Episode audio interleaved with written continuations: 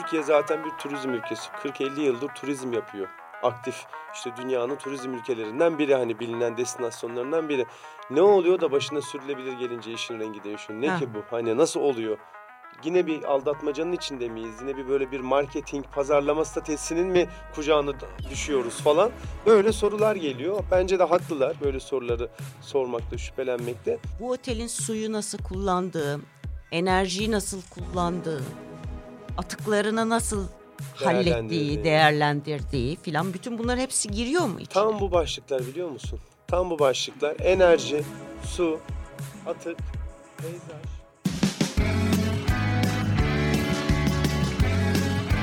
Oku, dinle, izle. Kısa Dalga. Herkese merhaba. Merhaba. Ferdi Akarsu ve Mehveş Evin'le yine bir Yeşil Dalga'da karşınızdayız. Dalga dalga ilerliyoruz, değil mi Ferdi? Evet, dalgayı bugün de yakalayacağız. Evet. Bugünkü konumuz turizm. Daha doğrusu sürdürülebilir turizm diye bir şey var mı? Yani sürdürülebilir turizm, ekoturizm, yeşil turizm gibi farklı kavramlar da kullanılıyor. Bunlar gerçekten var mı? Nasıl yapılır? Ne anlama geliyor? Türkiye'de uygulanıyor mu? Dünyada bu konuda gidişat nedir diye soralım dedik. Çünkü neden? Turizm Türkiye'nin en önemli gelir kaynaklarından biri. Hatta bu sene geçen yılın 3. çeyreğine göre, yani Ekim'de açıklanan verilere göre turizm gelirleri %27.1 arttı. Ve bu alanda daha da fazla yatırım yapılması, daha fazla turist çekmek için de Kültür ve Turizm Bakanlığı'nın çeşitli faaliyetleri oluyor. Fakat bir yandan da şöyle bir şey var. Şu gerçek mi? Şunu soracağım Ferdi. Birincisi, turizm, yani kitlesel turizm mi bir yere ayırmak mı gerekiyor? Bu bizi hakikaten bu şekilde devam edersek kurtarır mı diye başlayalım istiyorsan. Peş peşe gelen soruları da araya da alırız zaten sonra. Şimdi şunu söylemek lazım. İlk sorunu hemen söyleyeyim. Gerçekten turizm önemli bir şey. Onu bilmek lazım. Sadece ekonomik açıdan da değil. Genelde politikacılar, işte akademisyenler vesaire hep bunun ekonomik boyutunu falan anlatırlar ama baktığınız zaman aslında sosyal faydaları çok olan bir endüstri, hani bacası endüstri deniyor ya, baktığınızda endüstri. Dolayısıyla onu da konuşalım. Yani sadece ekonomi demek değil turizm. Bir kültür paylaşım yoludur. Bir hayatı zenginleştirme, iyi vakit geçirme yoludur. Hani bizlerin de gündelik hayatın dışına çıkıp yeni kültürlere adapte olma, yeni yerler görme gibi ihtiyaçları var. Bunu da sağlıyor ve bunlar bir şekilde iyi kötü iş hayatımızdan sıyrılıp birazcık mutlu olmamızı sağlayan zaten az buçuk şeylerden biri. Dolayısıyla hani sadece ekonomi olarak da bakmamak lazım. Onu söylemek istiyorum birincisi. Hı hı. Şunu da bilmek gerekiyor. Sadece ekonomi olarak bakmıyoruz ama ekonomiye inanılmaz büyük bir etkisi var. Olumlu anlamda. O da şu: baktığınızda küresel ölçekte gayri safi hasılanın yaklaşık %10'u turizmden geliyor tüm dünyada. Yani şaka değil. Her gelen işte 100 liranın diyelim kazanılan dünyada ya da harcanılan genel olarak 10 lirası turizm. Yani 1/10 çok büyük bir oran bir sektör için bakıldığında, ki bacasız bir sektör diyoruz, hani biraz daha işin soft boyutları o. Daha da güzel yanlarından biri bu istatistik, çok önemli, ben önemsiyorum. İşlendirme oranına bakıldığında, yani hani istihdam potansiyeline bakıldığında her 11 kişiden biri turizmde çalışıyor dünyada. Neredeyse %10 ki bu oranda artıyor. Yani yaklaşık büyüme hızına baktığınızda bunun hızlıca arttığını da görüyoruz. Dolayısıyla hani istihdam anlamında da dünyanın bel kemiği sektörlerden biri. Dolayısıyla turizmi hani konuşurken ekonomik olarak da konuşmak o yüzden önemli oluyor. Evet, Türkiye gibi ülkelerde daha da büyük önemi oluyor. Evet. Ona da birazdan istatistiklerle gireriz zaten. Çünkü bizim cari açık gibi bir derdimiz var. Evet. Evet. Onun da yegane ilacı en azından bugünlerde diyelim, bu yıllarda birazcık öyle görünüyor. Evet, ama bir yandan da şöyle bir sorun yok mu Ferdi? Yani şimdi bacasız sanayi, bacasız bir sektör dedik ama bir yandan turizmle ilgili, yani hali hazırda yapılmış yatırımlar var. Bir de devamlı daha fazlası için yatırım yapılıyor. Yatırım derken ne yapılıyor? Bunlar genellikle otel oluyor. Evet. Oteller bir bakıyorsunuz işte sahiller vesaire ya da mesela Kapadokya gibi son derece büyük ilgi çeken bir turizm destinasyonunda da müthiş bir yapılaşma oluyor. O zaman bu tam da söylediğin şeyle birazcık yani evet gelir bir çelişkili bir durum yok mu ortada? Yani turizmde biliyor cari açığı da böyle kapatacağım diye dağ taşı sahili otellerle doldursak kocaman otellerle doldursak bunun gelecekteki ya da şu andaki bile etkileri ne olabilir diye bakalım. Çünkü senin de benimle paylaştığın bir veriye göre galiba bu emisyonların total küresel emisyonların %5'inden evet. Turizm 5, sektörü 5 ile 8 evet. arası. Neden? Turizm deyince sadece yani otel anlamıyoruz. Bir noktadan bir noktaya gidebilmek için de uçaktır, özellikle arabadır, tabii. Uçak, araba vesaire kullanılıyor. Hepsi. Özellikle deniz aşırı ülkelere yapılan seyahatlerde. Ki çoğu da böyle oluyor. Hepimizin canı istiyor bir yerlere gitmek. O zaman attık topu sana bakalım. Yani şöyle tam da o konuya geliyoruz işte. Hani bir yandan turizm derde deva hem insanın mutluluğu için bakınca bir ölçüde bir yandan da ekonomik olarak ama günün sonunda her zaman öyle mi oluyor? Olmuyor. Ne yazık ki işte bizim hep konuştuğumuz bu sıkıntılı nasıl yapıldığıyla alakalı olan durum burada da devreye giriyor. Şimdi şunu anlatmak lazım birincisi. İki tip turizm gelişti artık. Onu bilelim. Birincisi bu mass turizm denen kitle turizmi olarak Türkçeleştirilen Türkiye'nin de dünyadaki başat aktörlerden biri olduğu durum. O hepimizin bildiği, biraz açıklayayım onun ne olduğunu. Bu deniz, kum, güneşte özellikle bu kıyı sahil şeridinde bu büyük her şey dahil otel sisteminin genelde yaptığı turizme kitle turizmi deniyor. Sadece bunu Türkiye'de yapmıyor yani. İspanya öncülerindendi vesaire, Fransa. Bir dünya ülke yapıyor bunu şu anda. Kruz şeyleri de dahil mi buna? Yani bir ölçüde dahil. O da yani nasıl yaptığınıza göre değişiyor. Kruz konusunu ayrı konuşalım. Çünkü kruz evet başka bir de durum. Türkiye için ayrı da bir önemi var ki bu aralarda onu da söyleyeyim.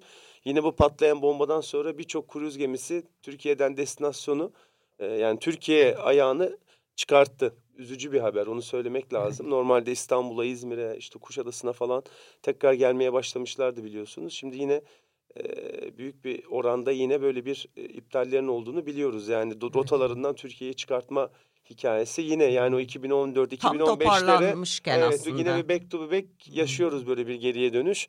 Dolayısıyla öyle bir kitle turizmi olayı var. Bunu bilmek lazım. Yani zararlı olan kısmı bu. Peki diyeceksin ki Ferdi niye zararlı? Birçok nedenden dolayı bir turizm kaynak olarak yani bizlere, turistlere iki şey sunuyor aslında bakılınca. Doğal ve kültürel değerler. Bazen ikisi yan yana, bazen Kapadokya'da olduğu gibi hani Konya'da olduğu gibi daha kültürel değerler. Bazen işte Antalya'da olduğu gibi doğal, o güzel işte güneştir, kumdur. Bazen ikisini sunuyor. Ama bunu yaparken şöyle bir dert oluyor. Tam da senin söylediğin oraya geliyor. Bu kaynak değerleri ne yazık ki hunharca yok ediyor ve etti. Kaynak değerler derken neyi kastediyorsun? Yani kıyılarımız bir, kültürel ormanlar, değerlerimiz, denizler. Ormanlar. Yani bu turizmin yapıldığı yerler neresiyse ne yazık ki hani hiç yok olmamışçasına yani hiç böyle hiç o yok bitmeyecekmişçesine hunharca kullanıyor. O yüzden hani birazcık ağır bir aslında sanayi gibi davranıyor bakılınca. Ama bu ne yazık ki hani turizmin kötü tarafı ve ülkemiz de bunun kötülerini yaşadı. Hani örnek hep vardır ya bizim zamanımızda Kuşadası neydi? Şimdi Kuşadası şehir oldu. Mesela Kuşadası zamanın belki 20-30 sene öncenin önemli bir turizm destinasyonu. Şimdinin Kaş'ı gibiydi mesela. Datça'sı gibiydi. Herkes Kuşadası adaya gittik geldik falan kaybettik. Kuşadası artık bir şehir gibi oldu yani. Fethiye artık bir şehir, tek başına şehir olsa. Bodrum bir şehir. Bodrum bir şehir oldu. Didim bir şehir oldu mesela yani. Buralar aslında önemli, küçük böyle Türkiye'nin hani Akdeniz'deki kıyısındaki güzel turistik kasabalarıydı zamanında. Biz o kadar büyüdük bu mass turizm, kitle turizmiyle. O kadar her yeri otel, turizm dedik ki yani birazcık sürümden kazanalım diye aslında kaynak değerimiz olan o güzellikleri, işte o Fethiye'yi, o Didim'i, o kıyıları birdenbire beton haline getirdik ve günün sonunda da artık şunu diyoruz, turizmciler de bunu söylüyor. Yani evet güzeldi, geçmiş olsun. Öyle diyorlar ama bir yandan da devam ediyorlar. Yani imarın olmadığı, koruma alanlarının olduğu, işte mesela Marmaris'te evet, bu Kızılbük hikayesi var. Yani hukuk vesaire falan bütün şeylere rağmen, kararlara rağmen devam ediyor ve milli ormanın içine giriyor. Hani bu sadece bir örnek. Evet. Kuzey Ege'de de var, bir sürü yeni planlar çıkıyor. Deniyor ki işte şuraya liman yapacağız ama büyük liman. Hepsi bir arada olunca da sen aynı yönde, istikamette ilerlersen aynı şeyler orada da olacak. Ve bunu gözle görmeye başladık aslında. Evet. Belki buna dair bir şey söylemek istersin. Evet, orada bir çelişki gibi bir şey var. Çünkü insanlar bunu soruyor. Hocam diyorlar yani madem o kadar kötü buralar gitti falan filan ama hala turist geliyor. Şimdi şöyle bir durum var. Onu bilmek lazım. Onu söyleyelim. Turist geliyor ama doğru. Çünkü dünyada her zaman turist var.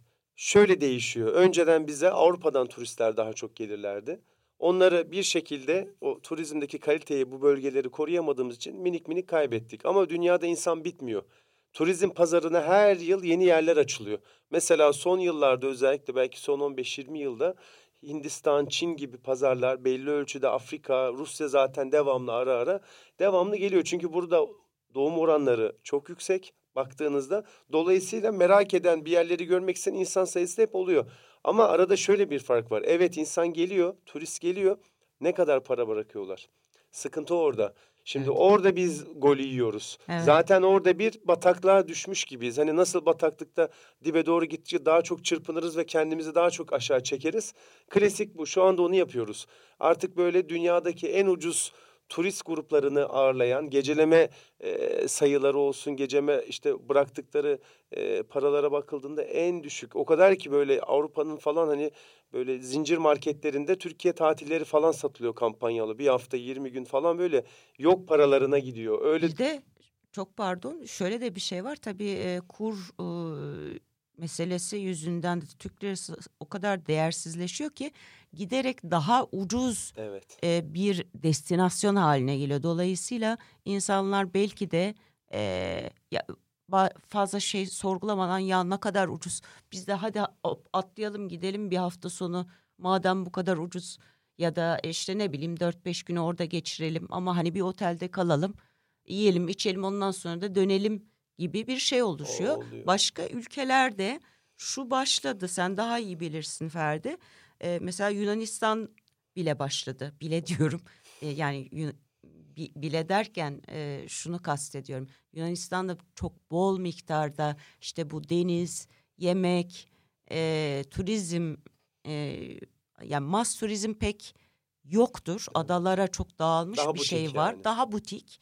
O butik şeyin üzerine ben yoğunlaşacağım diye bir karar alıp, hatta yanlış hatırlamıyorsam Girit gibi, Rodos gibi adaları da merkezine koyup burada sürdürülebilir turizm destinasyonu oluşturmaya başladı. Şimdi o zaman tam da bu noktada şunu sorayım. Sürdürülebilir turizm nedir? Böyle bir kavram var mı gerçekten? Böyle bir kavram var. Soru çok güzel oldu. Sürdürülebilir turizm de var. Daha çok bebek. Ben hemen soruları hızlı yanıtlayayım. Sonra muhabbet açayım diye uğraşıyorum. Daha çok bebek. Dünyada çok güzel yapan yerler var. Türkiye'de bir şeyler yapmaya çalışıyor. Hızlıca kısa cevapları verdim. Ama her zaman aması var. Yani hep burada programlarda bu geliyor. Sürdürülebilir turizm çok kafa karıştıran bir şey. Sürdürülebilirlik kavramının başına geldiği her şeye zaten kafa karıştırıyor insanlarda. Haliyle bir şüpheli yaklaşıyorlar. Şimdi diyorlar ki doğal olarak Türkiye zaten bir turizm ülkesi. 40-50 yıldır turizm yapıyor. Aktif, işte dünyanın turizm ülkelerinden biri, hani bilinen destinasyonlarından biri. Ne oluyor da başına sürülebilir gelince işin rengi değişiyor? Ne ki bu? Hani nasıl oluyor? Yine bir aldatmacanın içinde miyiz? Yine bir böyle bir marketing, pazarlama stratejisinin mi kucağına düşüyoruz falan? Böyle sorular geliyor. Bence de haklılar böyle soruları sormakta, şüphelenmekte. Aradaki en temel fark şunu söyleyeyim. Sürdürülebilir turizm, kitle turizminin kötü yaptığı şeyleri yapmayan turizm diye düşünebilirsiniz. Çok basit. Ne demiştik demin? Ne yapıyordu? kaynak değeri, yani doğayı, kültürü, yani bizlere sunduğu kaynak değerleri yok etmeyen turizme sürdürülebilir turizm diyoruz. Yani şu anlama geliyor. Turizm yaptığınız yerde doğaya, kültüre, oradaki çalışanlara, oranın yerel halkına, oranın sosyoekonomik yapısına katkı koyan bir mahiyette iş yapıyorsanız yaptığınız işin adı sürdürülebilir turizm oluyor. Çünkü kitle turizmi bunu yapmadı, yapmıyor. Daha çok karlılık uğruna çalışanların da ne yazık ki büyük oranda aslında emeklerini bir ölçüde sömürüyor. Oradaki doğayı bir ölçüde sömürüyor. İşte görüyoruz, otel yapacağız diye kum, deniz kumunun, karettalarının üreme işte alanları yok ediliyor. Hala Antalya'da günümüzde. Yani bu 30 sene önce olurdu. Hani ne oluyor ya derdik. Evet derdik. Şu anda yani yapılıyor bu. Anlatabiliyor muyum? Dolayısıyla eğer bunları yapmıyorsanız sürdürülebilir turizm olarak adlandırılıyor. Çeşitleri var. İşte ekoturizmdir, agroturizmdir, hani çok fazla var. Bazen sağlık turizmi eğer iyi yaparsanız, inanç turizmi aynı şekilde, kongre turizmi yine iyi yaparsanız, kriterlerini anlatırız birazdan. Sürdürülebilir turizm yapmış oluyorsunuz. O yüzden hani kafa karışacak aslında çok fazla bir şey yok.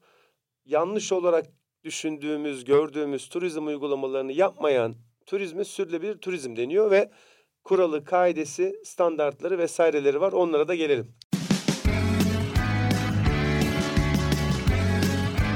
Oku, dinle, izle. Kısa Dalga.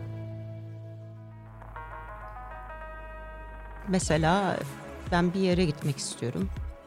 Kıbrıs'a gitmek istiyorum ya da Kaş'a gitmek istiyorum.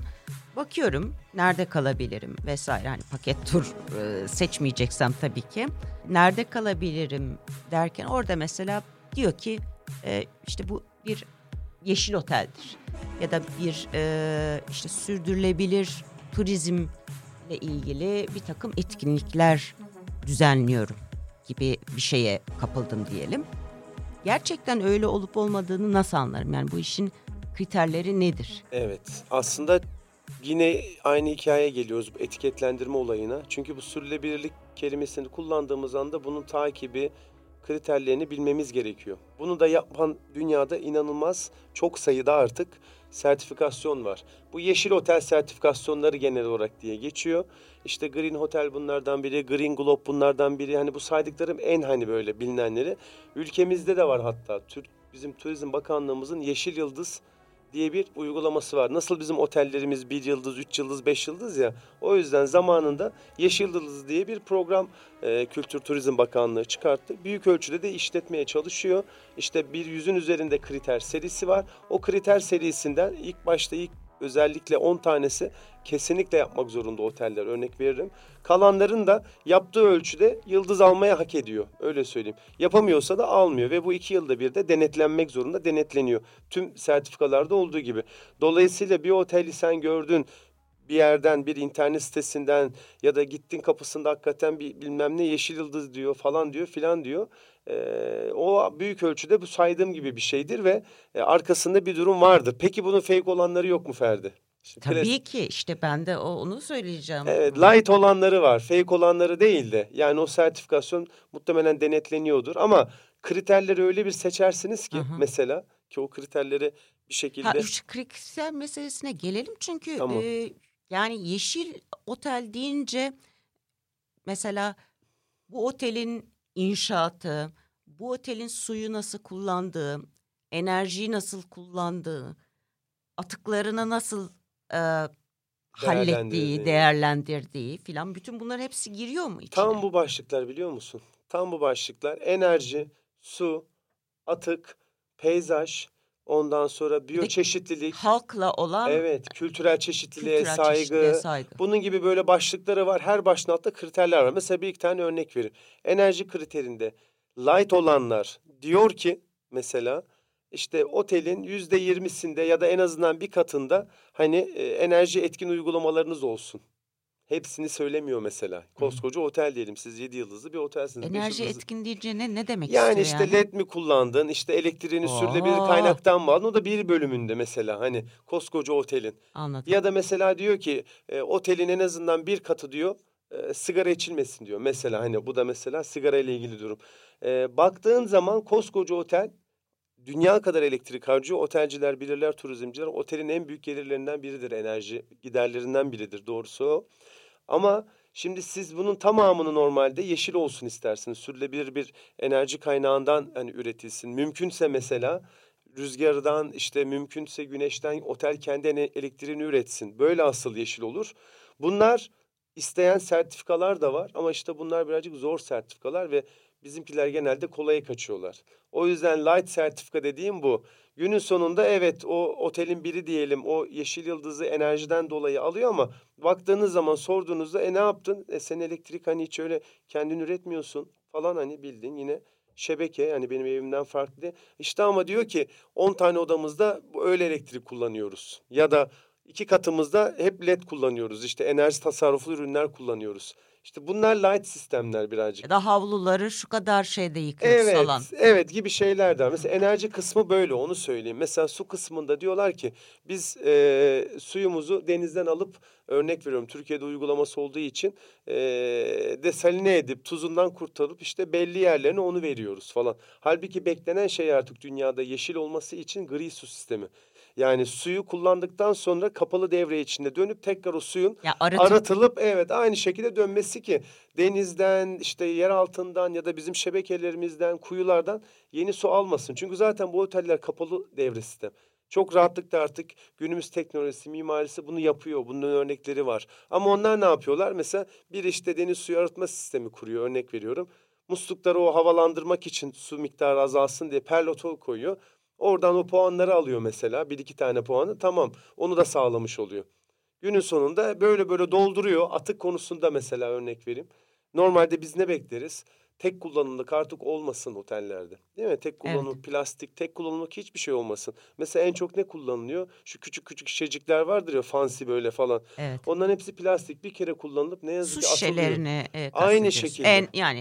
En çok suda, işte meşrubatta vesaire. Onlar var. Aynı banyoda kullandığımızda deterjanların olduğu küçük kutucuklar. Tabii kozmetik en çok şeyler. Onlar gidiyor. Çünkü bir kere atıyorlar. Mesela artık öyle uygulamalar bekliyoruz ki, istiyoruz ki hakikaten o ya bir doldurulan bir sistem olsun. Devamlı her seferinde atılmasın o. Ya da zaten küçük küçük kutucuk yerine duvara bir şey monte edin. Onu doldurun biz ondan alalım. Yani illa ben küçük kutu görmek istemiyorum mesela. Ama bunu bu kadar yapmayabiliyorlar. Ya da o deterjan mesela kullandıkları o işte hijyen sıvısı diyelim. Denizde çözünebiliyor mu? Biodegradable mı? Mesela ben bunu görmek isterim. Yeşil olacaksa otel. Mesela bunları her zaman göremiyorsunuz. Birini yapıyor, birini yapmıyor. Puan aldım diyor, geçiyor. İşte light sistemler böyle. O yüzden baktığınız işte gittiğin otele diyelim o yeşil sertifikasyonda mutlaka bu kriterlerine bakmak gerekiyor. Neyi ne yaptı, ne kadar yaptı diye. Onu bilelim.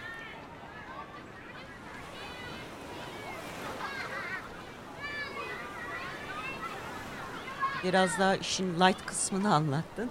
Tamam. Ama gerçek olsa biraz da aslında örneklerinle de bunu açtın. Yani şöyle olması gerekir vesaire diye. Bu anlamda mesela iyi örnekler başladı mı evet. Türkiye'de? Bunlardan bahsedebilir miyiz? Yani bu anlamda bir farkındalık gelişiyor mu diye sorayım sana. Yani Türkiye'de de yavaş yavaş başladı ama şöyle bir şey var Mehmet. Bizim hep turizm tesislerinin çoğu 80'lerde 90'larda yapılma. Ya büyük yükünü orada oldu bitti yani. Yine yapılmıyor mu yine? Elbette ama oran çok düşük. Ve yapılan bir şeyi dönüştürmek sıfırdan yapmaktan ne yazık ki daha pahalı ve zor. O kararları aldırmak da yönetim kurullarına daha zor. O yüzden hani Türkiye'de böyle bir topyekün bir belki devlet teşvikiyle bir sistem gerekiyor. Peyderpey tek tek oteller yine olsunlar hani eyvallah ama o sistemi o destinasyonları yeşil bölgeleri yaratmamız gerekiyor. Belli teşviklerle belki kredilerle bunu bir söyleyeyim hakikaten arada fark var. Örnekler var mı? Dünyada var Türkiye'de de var. Mesela özellikle bu binaların enerji etkin olması ile ilgili LEED gibi. Yani en bilinenleri olduğu için evet. Söylüyorum böyle BREEAM, LEED falan gibi sistemler var ama onun da işte 3 tipi var mesela işte gümüş, altın, diamond falan gibi, elmas gibi. Mesela elmas en strict kuvvetli olanı hani light olmayanı. Mesela gümüş olanı biraz daha light olanı gibi. Türkiye'de de artık belli plazalar, işte belli oteller, belli otel grupları bunları alıyorlar, kullanıyorlar. Ama bir bölge olarak tek otel değil de bir bölge olarak Türkiye'yi artık böyle bir bölgesel destinasyon bazında değerlendirmek daha kıymetli ve dönüşüm çok daha hızlı olacak. Öbür türlü bir binanın işte yıkılmasını falan bekleyeceğiz ki 20-30 sene falan deyin. Onu işte devletten kiralıyorlar 49 seneline. Genelde evet. Otellerde öyle olur. Evet. Yenisi yapılacak da çünkü olanın üzerine bir şey yapmak çok kolay değil. Yani özellikle sertifikasal anlamda öyle söyleyeyim. Zaman alıyor, yapmak istemiyorlar. Zaten işliyor diyor. Niye benim başıma iş bela açıyor? Sonuçta o da... otelde oluyor diyor günün sonunda. Anlatabiliyor muyum? Tabii ama bir yandan da bu şu demek. Bunlar eskiler dönüştürülmesi hem maddi olarak hem şey olarak yani girişimsel olarak daha zorsa o zaman yeni oteller yapalım. Yeni şeyler, binalar dikelim. Hani şimdi bu biraz daha yeşil gibi bir şey ortaya çıkıyor. Bu zaman devamlı olarak siz evet. O alanı, araziyi daha fazla kullanmış oluyorsunuz. Aynen öyle. Belki bu anlamda sektörden ya da otellerden talep edebileceğimiz şeyler nedir? Çünkü anladığım kadarıyla bu iş hep tüketici ya da müşteriyle şey arasında ya. Müşteri memnunsa, müşteri memnunsa ya ben işte koyarım oraya plastik şişelerimi, ne bileyim şunu yaparım, atığımı da denize girdikleri yerin az ötesine atıveririm. Nasıl adam zaten var yani, nasıl akıntı var ki böyle oluyor yani. Türkiye'de maalesef. Bu anlamda neler talep edilebilir diye sorayım sana. Vallahi her şeyden öte birincisi sorumlu olmalarını beklememiz gerekiyor. Sonuçta biz oraya bedava gitmiyoruz. Bu bir sektör. Anlattık işte dönen paraları, dünyaya katkısını falan. Eğer böyle bir kaygımız varsa ki olmalı artık. İklimle olan bağlantısını da aslında birazcık da söylemek lazım. Hatta tam da zamanı yani dünyada yaklaşık %10'lara yaklaştık ki sen istatistikleri de verdin. Hakikaten bu küresel ölçekteki bu iklime olan kötü etkisi. Şaka değil yani hani %10'lar. Hızla da ilerliyor. Dolayısıyla bunun bilincinde olan vatandaşlar olarak gittiğimiz otellerde mutlaka onlardan sorumlu olmasını isteyelim. Yani çok basit şeyler var. Odaya girdiğinizde mesela biz evimizde her gün çarşaf değiştiriyor muyuz mesela? Bir örnekle gidelim. Değil mi? Şimdi her gün böyle kirlenmemiş bile olmuş olsa çarşafı benim için temizle dediğiniz anda o oteli onlar onu temizler. Sıkıntı yok. O sistem onlarda çok güzel. O efsane makineler, deterjanlar haldır haldır falan. Ama günün sonunda o deterjan işte o senin söylediğin gibi denize gidiyor. Ve o deterjan ne yazık ki çok büyük oranda daha ucuz olduğu için kötü olanlar hani böyle doğaya zararlı olan onlar kullanılıyor ve denizde çözülmüyor. O çok sevdiğimiz, yüzdüğümüz aslında su bizim deterjanla bir yandan da boca oluyor baktığın zaman yani işin kötü tarafı. Dolayısıyla mesela her gün istemeyebiliriz. Örnek veriyorum odada benim çarşafım yıkaması. Onu artık biraz öğrendi galiba insanlar. Yok öğrenmedi yok, mi? Yok inan büyük otellerde falan özellikle işte madem para veriyorum her gün yıkasın arkadaş falan bir durumu var. Sonra mesela o tek kullanımlıkları plastik ben istemiyorum diyebilmeliyiz. Her şeye dair sistemle örnek veriyorum gittiysek yani tabağımızı illa ben bunu zaten bedava diye tıka basa doldurup 1/3'ünü yiyip 2/3'ünü atmamalıyız. Çünkü ne yazık ki oteller bunları bazı güzel uygulamaları yapanlar var. Kompost yapıyorlar. Onunla da işte kendi peyzaj topraklarını ama bu inanın bana 100 tane otelden bir tanesi yapıyor. Diğeri olduğu gibi çöpe gidiyor. Bazıları da şöyle güzel şeyler de yapabiliyor. İşte hayvan barınaklarına bazen bağışlıyorlar falan. Hani öyle güzel uygulamaları olanlar da var ama günün sonunda büyük yekünü mesela çöp oluyor. Çok basit şeyler bakın yani evimizde de yapmamız gereken şeyler. Otele gittiğimizde onları talep etsek bunu 3 kişi, 5 kişi, 30 kişi söylemeye başlasa yani o kulağa birazcık su kaçsa onlar da zaten yavaş yavaş bu neymiş, nasıl olacak, bununla ilgili ne yapacağız bilmekle öğrenirler. Araştırırlar, yaparlar. Çünkü amaç o zaten onlarda. Para kazanacak, beni memnun edecek. Ben memnuniyetsiz ayrılırsam bu nedenden dolayı bunu benim gibi 10 kişi söylese onlara bu işte bir sıkıntı var, bir konuşalım diyecek ilgili departmanlarla. Bunu söylemek, bunu talep etmek yeterli. Ve bu bizim hakkımız yani. Sonuçta bedava değil bunlar. Para vererek gidiyoruz buralara. Evet.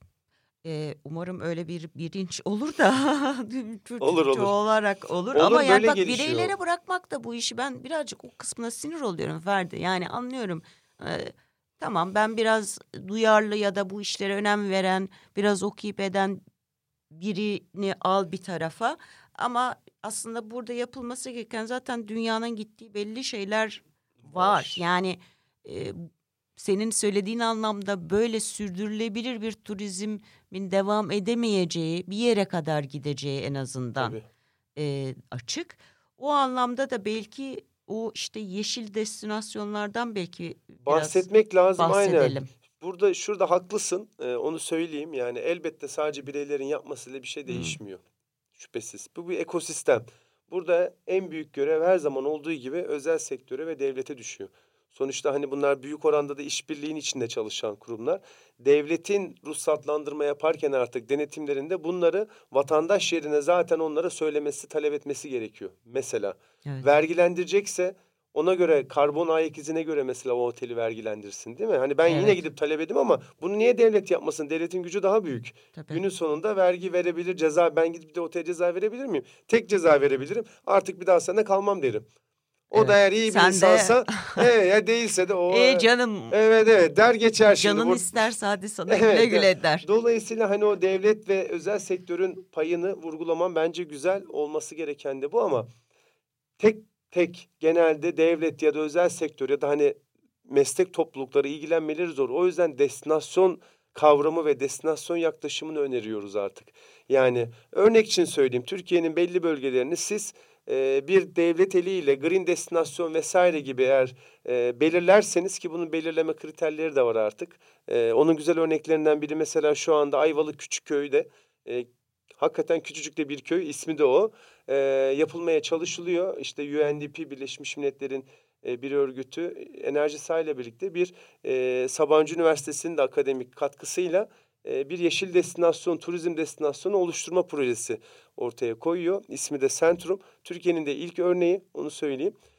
Mesela araştırabilirler, nasıl olabilir? Bunun gibi belli köyleri, belli alanları diyelim, belli ilçeleri yavaş yavaş bu mantıkla yaklaştığımız zaman devlet ona göre de oradaki sadece bir tanesi için uğraşmaz, hepsi için uğraşır, daha kolay hale gelir. O yüzden destinasyon yaklaşımını turizmde benimsemek işleri kolaylaştıracak. Çünkü öbür türlü tek otel mi biter Allah'ını seversen, ne bir şey. Bir kanunla yani, bir yönetmelikle bütün o bölgedeki tüm oteldir, restorandır, neyse turizme yönelik olan bir düzenlemeye sokabilirsin. Bu önemli bir şey. Bu önemli tabii.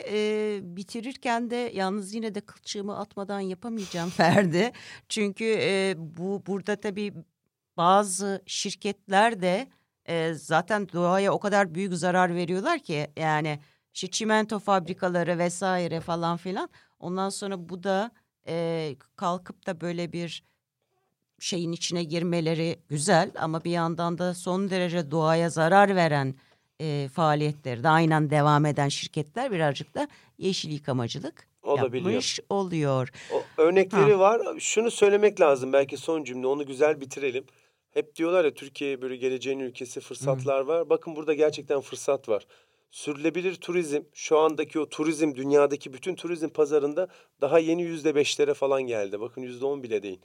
Ve önümüzdeki 2030'lara, 2040'lara kadarki büyüme oranının 25% olacağı düşünülüyor. Yani o 5%'ten 25%'e gelecek pazar payında.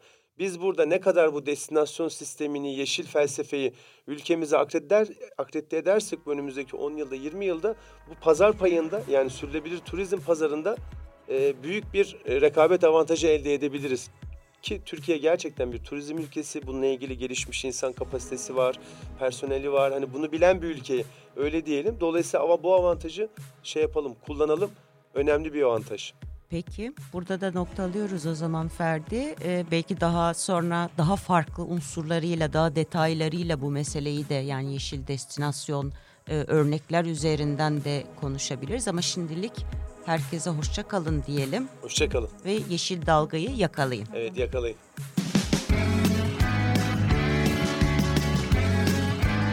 Oku, dinle, izle. Kısa Dalga.